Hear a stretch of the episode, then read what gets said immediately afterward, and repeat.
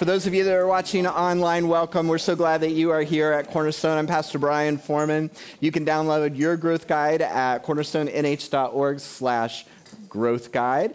And we'd also love for you to check in. And that's whether you're here on site, you can use the card that is in your growth guide and drop it in the box before you go. Or you can use our app, just search for Church Center in your app store and then find Cornerstone. Or you can even text uh, to our church number 603 225 2550. As mentioned, we are in a series that we are working through the book of Philippians. Philippians is a letter from the Apostle Paul to the church at Philippi. It's called In It Together because that is the theme, that we are in this together. And the theme verse, as far as I'm concerned, for this series and for this book is found in Philippians 127. It says, Above all, you must live as citizens of heaven. Remember, but one of the distinctives of Philippi was that it was a Roman colony, which means that they were Roman citizens and they enjoyed certain privileges and benefits as a result of that. But the Apostle Paul is saying, I want you to remember that as, as great as it is to be a citizen of, the, of Rome, that you are a citizen of heaven. That is your primary allegiance, and that is the thing that makes the biggest difference in your life. So, as citizens of heaven, conducting yourselves in a manner worthy of the good news about Christ, that there are certain things that are appropriate and inappropriate, certain things that are right and wrong. And we want you to be discerning about that and live a life that is worthy of the good news. When we started Cornerstone, one of the things that we wanted to do was create a church that for people who didn't think they were interested in church. And I thought about that as I was preparing for this week because uh, so many of the things that people encounter in church that turn people off to church. Uh, and you know what those things are. You know, if you've been to church for more than one or two times, you know what those things are. Could be solved if we, the people who claim the name of Christ, would just not do stupid things, say stupid things, and act stupid things out, right? And so that's what the Apostle Paul is saying. It's like, uh, if you would just live as citizens of heaven, let that be your primary identity, that be your primary allegiance, and live a life that is worthy of the gospel of Jesus Christ then that kind of takes care of everything. So that's kind of our bottom line for the whole series is we're, we're talking about what it means to be citizens worthy of the gospel of Christ. Now, last week, when we worked work through this passage at the beginning of the letter, I used that to highlight a lot of the themes that we'll see over and over again in this letter of Philippians. And in fact, uh, if you want to, one of the best ways that you can prepare for Sunday morning and get more out of Sunday morning is just to read the scriptures, to read the book of Philippians, uh, and just read through it so that you can become familiar with it, so you can understand it and kind of get the flow of it. And today we're going to look at a similar passage, but we're going to look at that flow. We're going to follow the flow, and, the, and it'll be a familiar passage because we looked at it last week, but instead of just looking at themes, we're going to look at the, the way that that scripture flows. So today we are talking about expectations, and the question that we're going to be answering is this one How can I be certain? That I will keep on growing? How can I be certain then will keep that I'll keep on growing?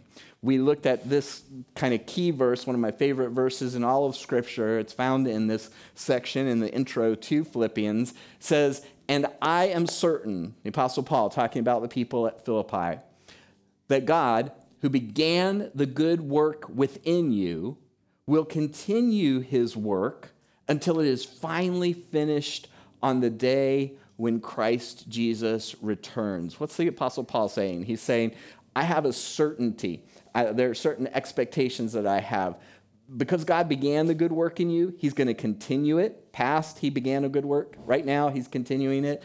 And in the future, He's going to keep doing it until it's finally finished on the day when Christ Jesus returns. And this is encouraging to us. It should be encouraging to us because most likely, if you're like most people, if you're like me, there are certain things going on in your life that you'd like to see different. You know, there are frustrations perhaps that have been going on for a long time that you'd like to see resolved, relationships that have been troubled that you would like to see get better. And sometimes it's very frustrating because we keep encountering the same kinds of problems, the same kinds of relational issues, the same kinds of things over and over again, and we'd like for them to change. And then there's the even more frustrating part, which is when the frustrating part of your life is you, right? That, that you are responding in a way that you really don't want to respond. And a situation comes up that you've dealt with before and you know you shouldn't deal with it in that way. And then you just kind of fall into that same rut. It's one thing to just kind of pray and hope that a circumstance will change or a relationship will change or a person will change. But then it's especially frustrating when it's you that's the person that needs to change and you're not changing. So what is it about our faith that would give us hope, despite some of the things that we've experienced, despite some of the frustrations that we have, that there is hope for the future, that we can change, that things can be different? And what the Apostle Paul, in introducing his letter to the Philippians, does is he gives them the reason why he has a certainty that God has been at work and that He's going to continue that work, that things and people, including the person you look at in the mirror, have the possibility of changing. So here's what the Apostle Paul says. This is kind of my summary, and this is the bottom line if you're taking notes in your growth guide. And that is that grace in the past gives us hope until the last. Grace in the past, God's grace to us in the past, the effects of that grace in our lives, when we see that, gives us hope right up until the last. Until the day when Jesus returns, until history comes to a close, God is going to be at work. He's going to be working in us, and that should give us hope. And here's what we hope for and what we can expect. We can, ho- we can expect that our love will keep on expanding we can expect that our discernment will keep on deepening, and we can expect our character to keep on growing. Today's theme, if you haven't picked up on it, is hope. There is hope. And to practically apply this, how, how, can you, how can you go out of today with your life being better and you being better at life? A lot of it has to be with recognizing God's grace. A lot of it has to do with recognizing God's grace in your life. So I'm actually going to give you a very practical step at the end of the, today's message to list at least three ways God has been at work in your life. And when you see the way that He's been at work in your life, you will, that will help to give you confidence that He will be at work and will continue to work in your life. So let's look at it together. Now, last week I, wrote, I, I read this uh, to you. Last week I read it in a different, I'm going to read it to you to, today in a different uh, translation because number one, the message translation is great for helping you to see the flow of thought, it helps to connect it really well. And uh, just hearing it in a different translation can sometimes kind of help you to hear it with fresh ears. So, this for some of you will be a very familiar passage, but you won't be familiar with it in the message translation. Another thing I'm going to do a little bit differently, it's kind of an experiment. You can tell me, uh, you can make a comment in your comment cards and tell me if you like it or not, is I'm actually going to put the words up on screen, especially because most likely many of you will not have a message translation in front of you.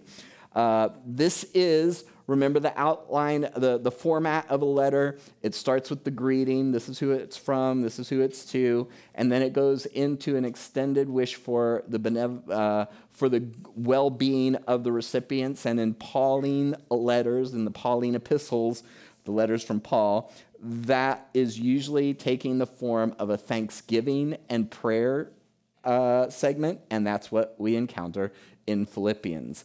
So, this is what it says. Every time you cross my mind, I break out into exclamations of thanks to God. Each exclamation is a trigger to prayer. I find myself praying for you with a glad heart. I am so pleased that you have continued on in this with us, believing and proclaiming God's message from the day you heard it right up unto the present. There has never been the slightest doubt in my mind that the God who started this great work within you would keep at it and bring it to a flourishing finish on the very day Christ Jesus appears. Verse 7. It's not at all fanciful for me to think this way about you. My prayers and hopes have deep roots in reality. You have, after all, stuck with me all the way from the time I was thrown in jail, put on trial, and came out of it in one piece. All along, you have experienced with me the most generous help from God. He knows how much I love and miss you these days. Sometimes I think I feel as strongly about you as Christ does. So, this is my prayer that your love will flourish and that you will not only love much, but well. Learn to love appropriately. You need to use your head and test your feelings so that your love is sincere and intelligent, not sentimental gush. Live a lover's life, circumspect and exemplary, a life Jesus will be proud of, bountiful in fruits from the soul, making Jesus Christ attractive to all, getting everyone involved in the glory and praise of God. Would you pray with me? Heavenly Father, we are so thankful for your word, thankful for these words that you inspired, that the Apostle Paul penned thousands of years ago. They speak to us today, and that is my prayer. We know that the same author, the same Holy Spirit that inspired these words is here and present among us. So I pray, Lord, that you would speak to each heart that is here. Help all of us to hear exactly what we need to hear and, act- and know exactly what we need to do with what we hear today. Lord, we thank you for being present with us. We thank you that you are eager to speak with us. Give us ears to hear, hearts that are open, and feet that are quick to obey. We pray this in Jesus' name. Amen. Amen. All right, so here's what we're talking about grace in the past gives us hope until the last. So let's talk about what it was that the Apostle Paul saw in the past that was giving him hope for their future at Philippi, because that's the same kinds of things, the same kind of thing that is going to give us hope as well. So, as we said, often letters from the Apostle Paul start out with this thanksgiving and prayer section. So, what does he say here at the beginning? I give thanks to my God for every remembrance for you. Every time you come to mind, I am so thankful for you. And every time I'm thankful for you, it just prompts me to prayer more and more. I'm always praying with joy. Remember, joy was one of the themes of this letter for all of you in my every prayer. So, what was it that he saw? That gives him joy, that gives him hope for the future.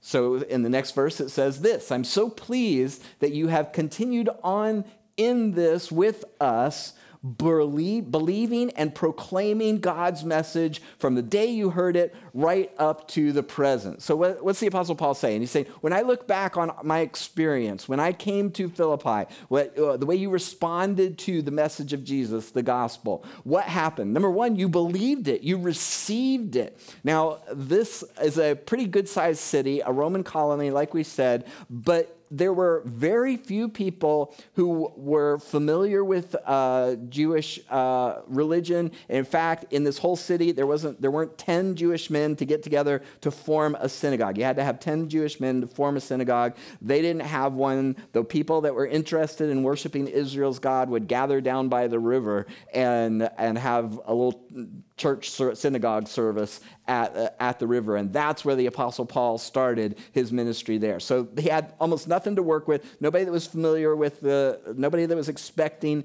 the Jewish Messiah, but he proclaimed the message of Jesus and the people responded. They believed, they accepted it, they received it they declared their allegiance to Jesus. So he's thankful for that, that from next to nothing, the people started out believing. And then beyond that, they were proclaiming. They joined in his ministry of proclaiming the gospel, God's message. So, right from the day they heard it to the present, they've been participants in it and they have been workers in it. They were in it together.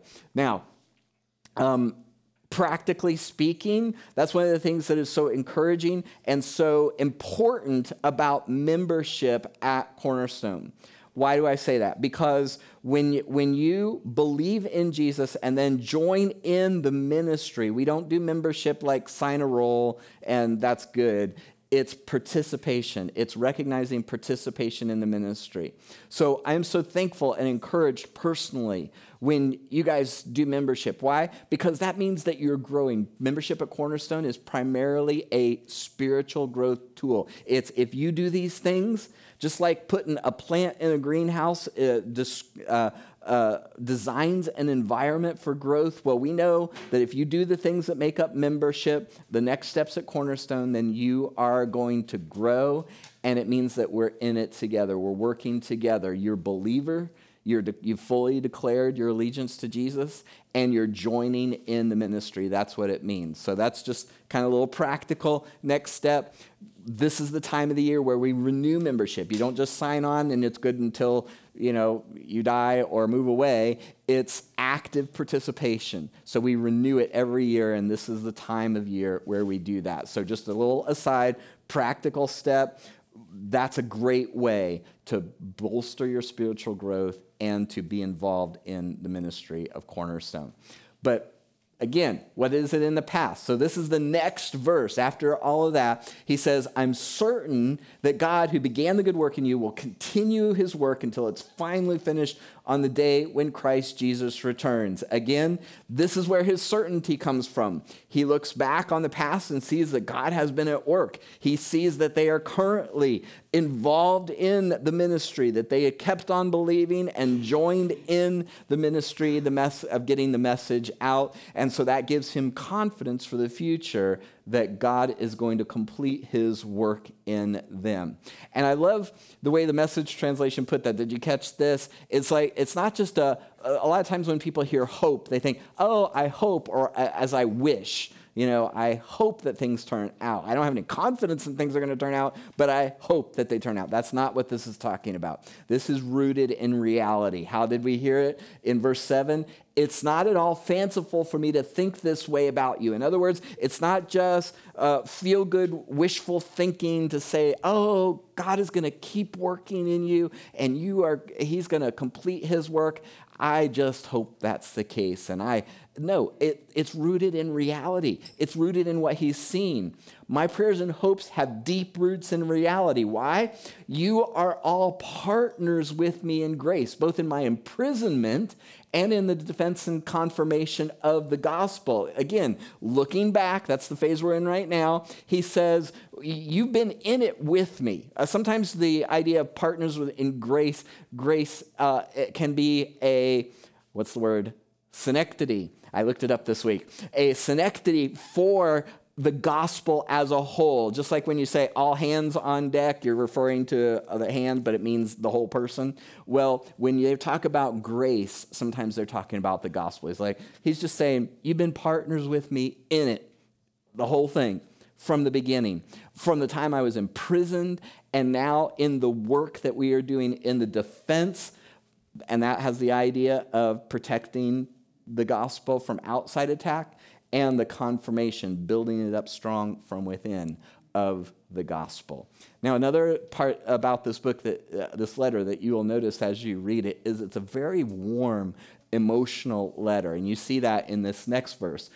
God knows how much I love and miss you these days. Sometimes I think I feel as strongly about you as Christ does. He clearly, as you read this letter, you'll notice that the Apostle Paul has an emotional connection and that the Philippians have an emotional connection with him. It's a very warm and personal letter. So that is really strong.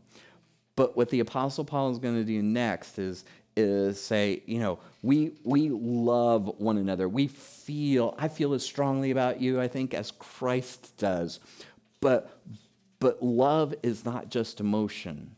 there's intelligence, there's the will, there is an ethical side to love as well. And that's what he goes on to discuss as he talks about the future, the hope that he has until the last. So we'll start out with this idea of love.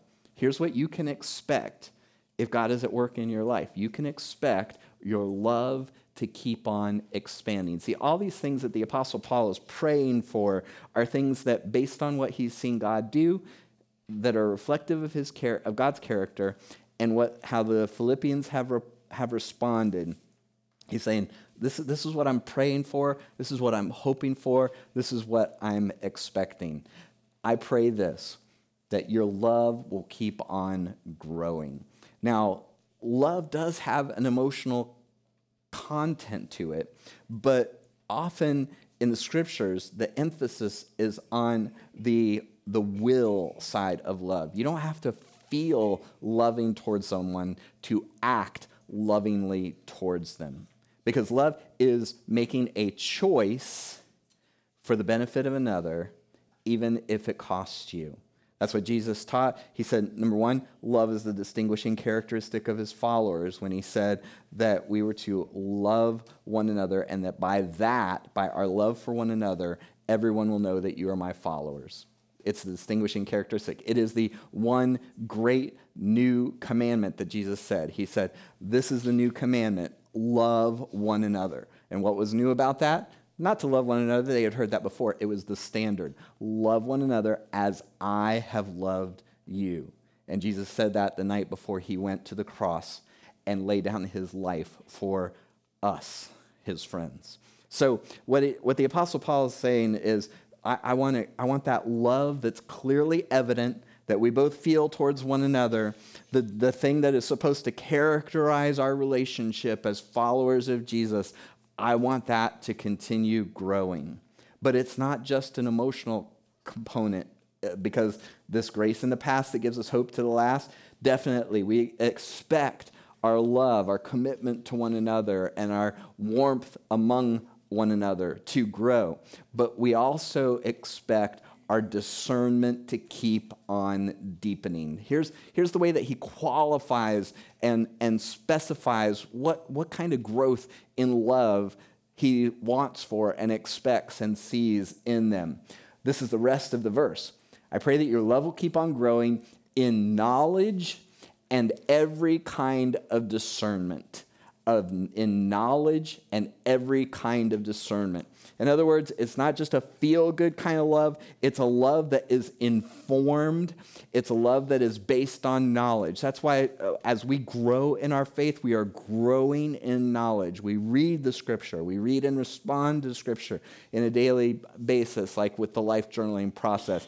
What are we doing? We're what, hopefully every Sunday morning when you show up, you learn something. There's some something that you pick up on, some new thing that you gain, some greater insight because your love grows as you grow in knowledge. Uh, in I think it's first or second Peter, I forget which, but it's one of the foundational uh, verses and principles for me in marriage. It says to live with your spouse in an understanding way. And I talk about getting a PhD in your S P O U S E, right? Because what you want to do is keep learning about them because the more you learn about them, the more you will be able to love them better. And that applies to all of our relationships, right? The more I know you, the better I can love you, the more considerate I can be, the more our love can grow because I appreciate you more as I get to know you, and the better I am at loving you because I know what love looks like to you. It's the same kind of thing here. He's saying, I just want, don't want you to feel good about this. I want your, your knowledge to grow because when your knowledge grows, your insight grows, your love will grow as well. And then he talks about in ev- and every kind of discernment, every kind of discernment. If you look in your growth guide, I put some, put some notes about these different words in here, and you'll see there, let me find it here. Am I wrong? The distinctive kind of love is not just emotional, but informed and discerning. Here's what I want. Yeah, this is what I was looking for. Think embracing the facts and rejecting the false. That's what the discernment aspect is. It's embracing the facts and rejecting the false. And you're going to see this throughout this letter. He's saying, you know, I want you to look at people and I want you to be discerning. I want you to think about the theology and the basis of the gospel. And I want you to be discerning. That way, you'll be able to sort through what is true and what is false. And I want you to apply this to your ethics as well. When you're choosing what you do, what's right and what's wrong, I want you to be discerning about that. Not just go with feelings, not just go with what your tribe is saying. I want it to be focused in and based on the gospel. I want you to be discerning. Jesus said the same kind of thing when in John 7 24, he said, Stop judging by mere appearances, but instead judge correctly. We want to we, we want to make Jesus look good to the world, then we're going to we're going to be as his followers discerning. We're not just going to go with a gut instinct or what our tribe says. Again, it's uh, don't just go by mere appearances, but judge correctly. Do what is right.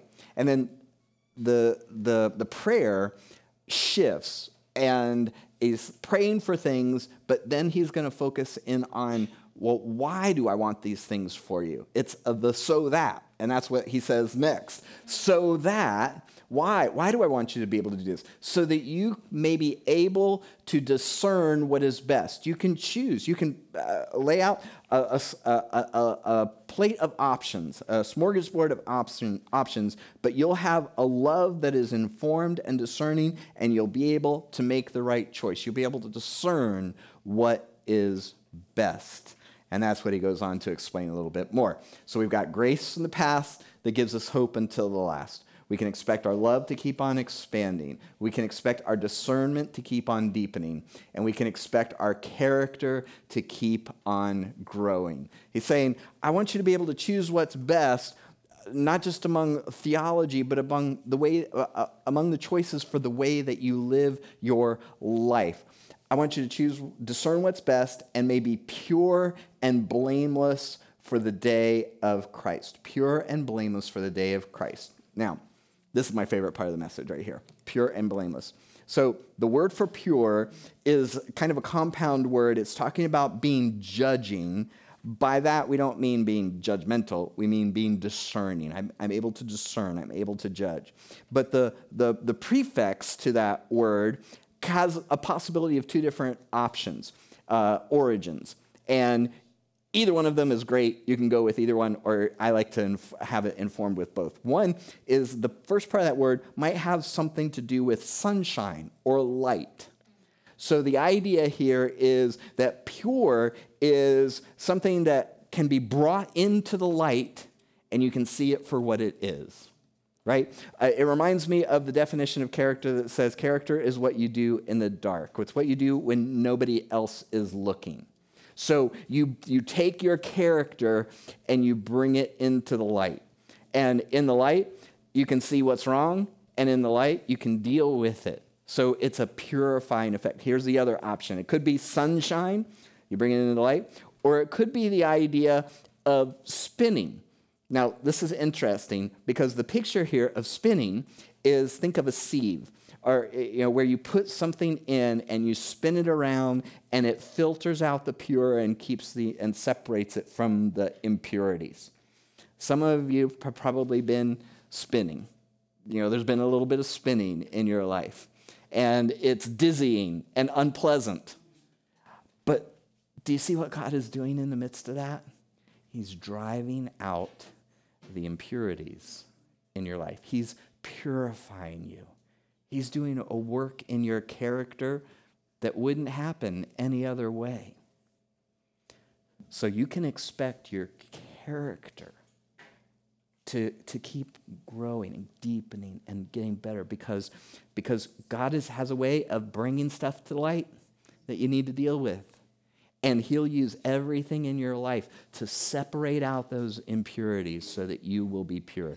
Then the idea of blameless is without blame, obviously. So there's the there's a sense of um, you know, there's, there's nothing in my character that is going to detract from my testimony for Christ. That's what the idea of blameless is.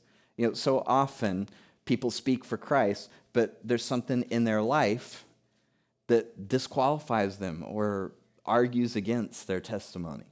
And what he's saying is, look, what you can expect, what I pray for for you, part of God's work in your life is he's going to make you blameless so that when people look at your life, they say, yep, you know, I may not believe what they believe, but they definitely do. I may not buy all the things that they buy, but there's nothing in their life that would make me say, nah, not going to do that. Not going to at least consider that.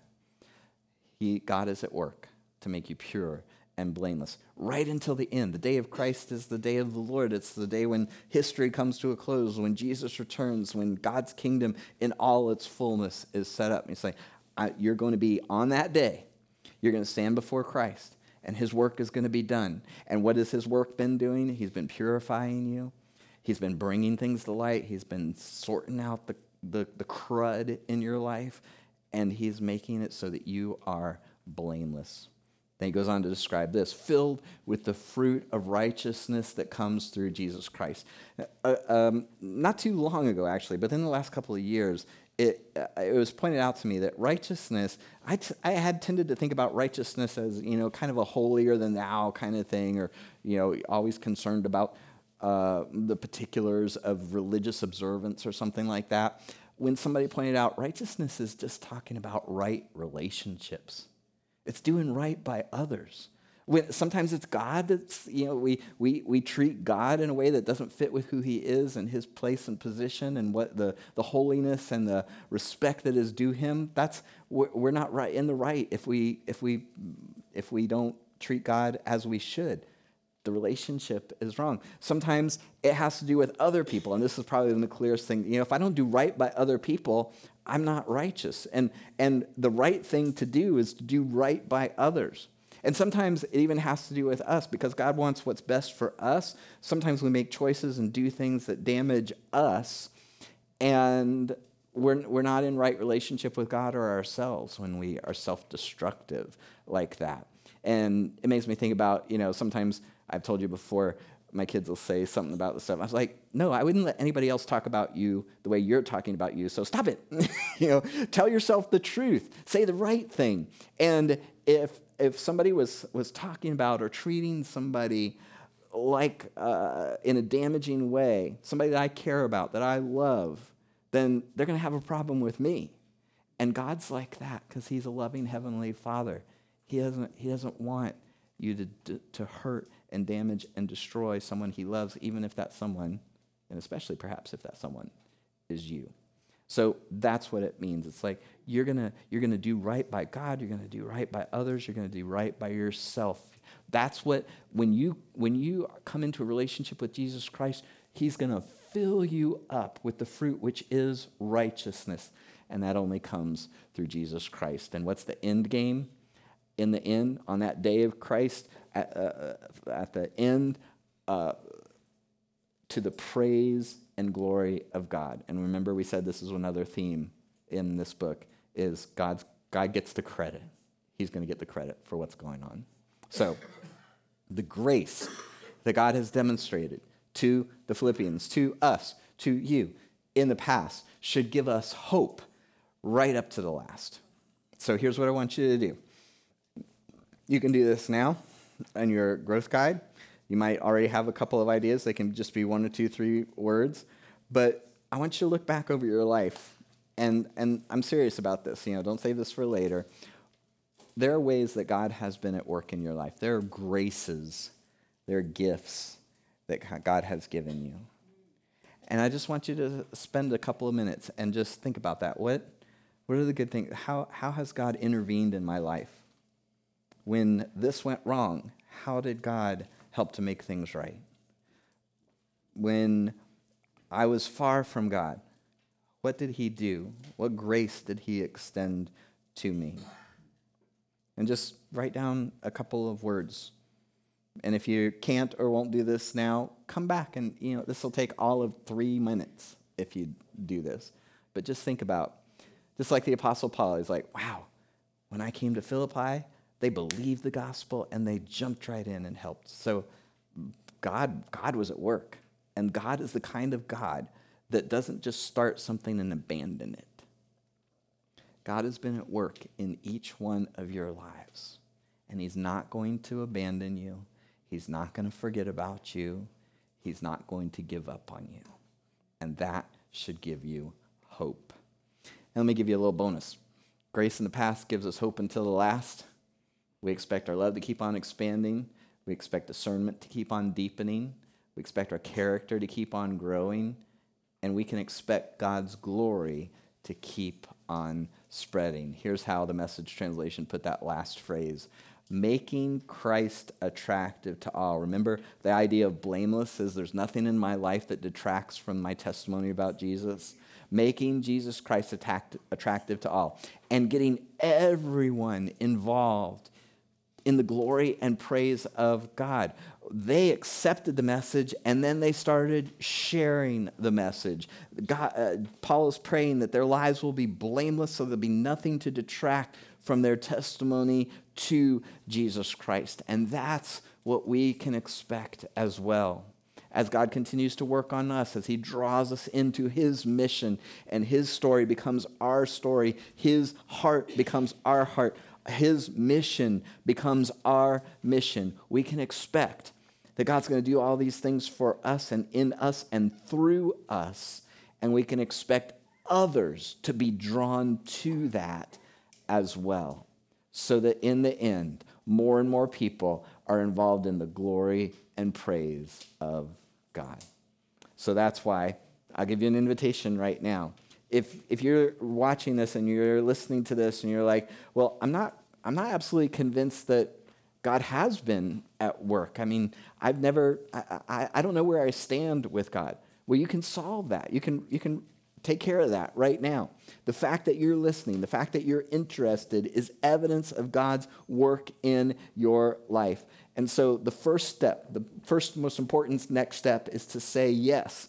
What do we mean by that? We're, uh, we're doing what the, the Philippians did at the very beginning. They're saying yes to the gospel, yes to Jesus, yes that what he did on the cross in forgiving our sins is going to count for me. That as he rose from the dead and ascended into heaven and is ruling and reigning, I'm going to acknowledge his rule and reign. I'm going to, he's going to get to, he's, I'm going to acknowledge him as king. He's going to be the boss. He's going to call the shots in my life.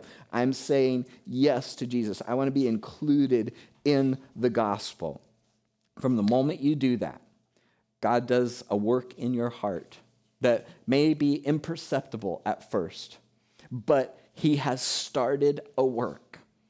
And any work that he starts, he's the kind of God that's going to keep at it and keep working and keep encouraging and keep moving and keep extending his grace and keep sharing his power until what all the good intentions everything that he hopes for in your life which, ex, which are far exceed your best hopes for yourself he's like I'm going to make that happen because that one belongs to me.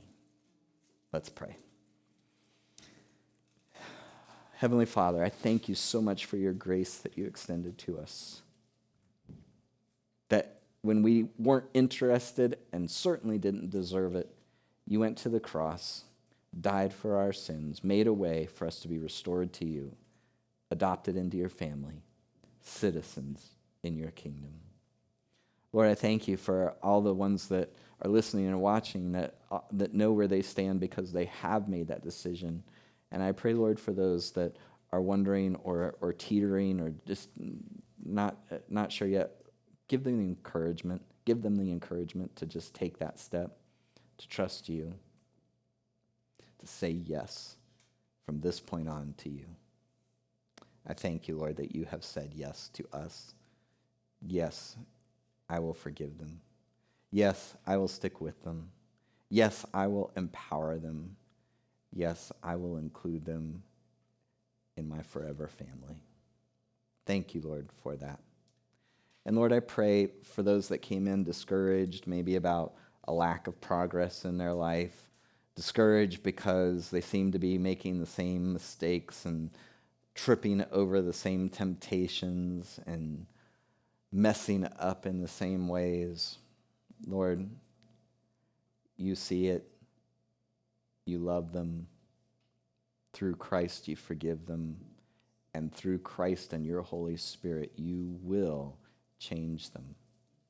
Help us to embrace that, to embrace your grace, to live in hope, knowing that you, because you began a good work in us, will carry it through to completion unto the last, until the day of Christ.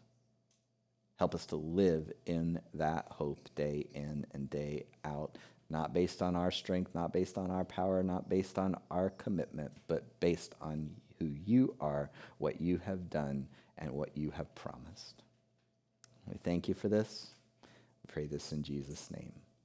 Everyone said, Amen. Amen. Have a great week.